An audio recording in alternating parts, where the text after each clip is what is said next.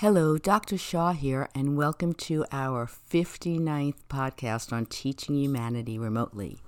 As I said in previous podcasts, today we're going to be discussing another principle that I try to live by. So let's review what we've already discussed. We discussed being impeccable with our words, which really means having impeccable thoughts and not going against ourselves.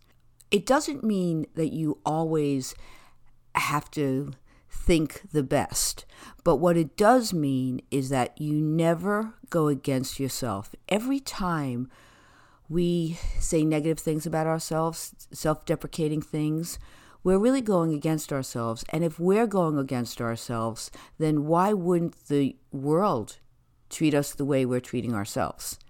So that's what you want to model for your children that you have positive views of yourself so that they get positive views of themselves and then the world will treat them the way they're treating themselves. So the expectation is much more positive and higher and better and then that's what they'll be receiving from the universe instead of feeling like the universe is against them. So that's really the important principle there we also spoke about not taking things personally because when we take things personally, we weaken our position and we may alter what we know is best because we're being manipulated by the external forces by taking things personally. And again, that doesn't mean you don't change your behavior if it's not working, but you change it because you're seeing that you need to change it, not because someone is not liking it and you're insecure. You want your children to see that you have strong boundaries and that when you make a decision,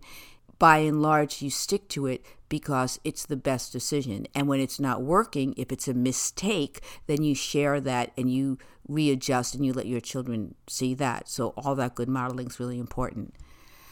Today, we're going to be talking about not making assumptions because, you know, when we make assumptions, we're often not right. If I'm making a decision based on something that I don't know for sure, I'm assuming that the person's thinking this about me. I'm assuming that my boss may not like it. And I'm making accommodations and adjustments, and I'm wrong.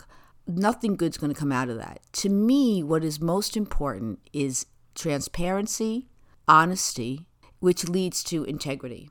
Because I am a truth seeker because I really want to tell the truth and I want to only have truthful relationships, I don't need to make an assumption because if I'm unclear about something, I will ask for clarity. That's the way to go. You'll save yourself so much time, so much energy, so much considering.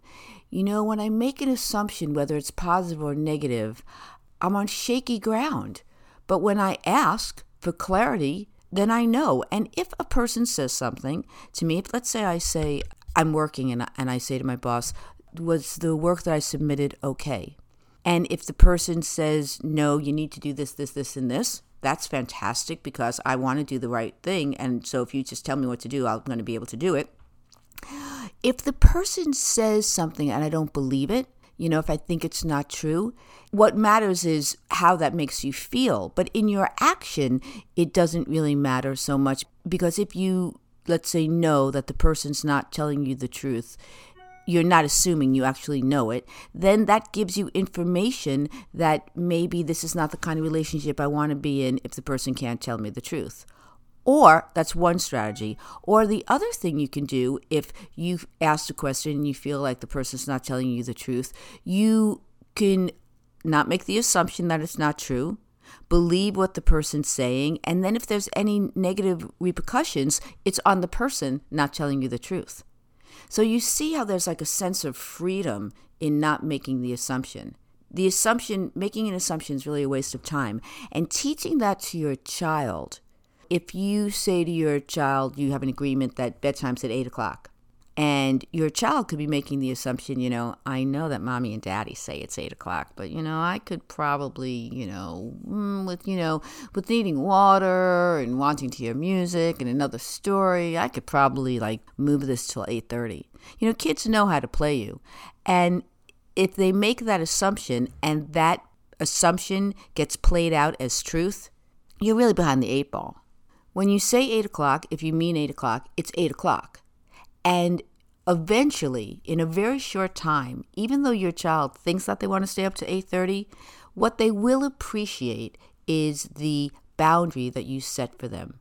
Children need boundaries, and I know as new parents, especially, we're afraid to give children boundaries because we want them to be our friends. But there is a balance. I consider myself friends with my children. I absolutely do. But I also am still the mom, and I still take the most responsible role. I want them to respond appropriately, and I want them to be responsible enough to do so. But I am the mother. And so if I'm in a very, very dark place, even in this time where my children are 35 and 37, I may not say everything. And I know that there are things that my daughter, we're so close, that she won't say to me because she doesn't want me to overly mother her, you know? So I think that's okay. Children want boundaries.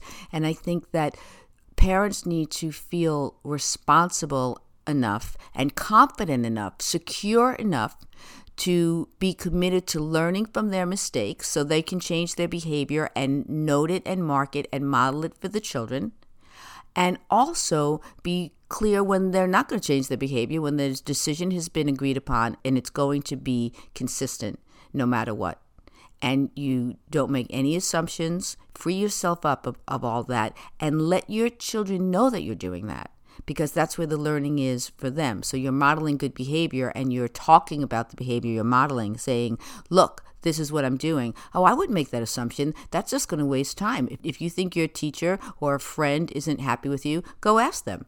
And if you're not willing to ask them, well, then you're just going to be in your own suffering about it. So that's what I wanted to talk to you about in reference to that principle. Next week, we'll be discussing our last principle, which is to always do your personal best. So I hope that you enjoyed this. I know there's been a lot of questions at my website, which is learnwithmeremotely.com. That's learnwithmeremotely.com. So I wanted to address this and hopefully answer some of your questions.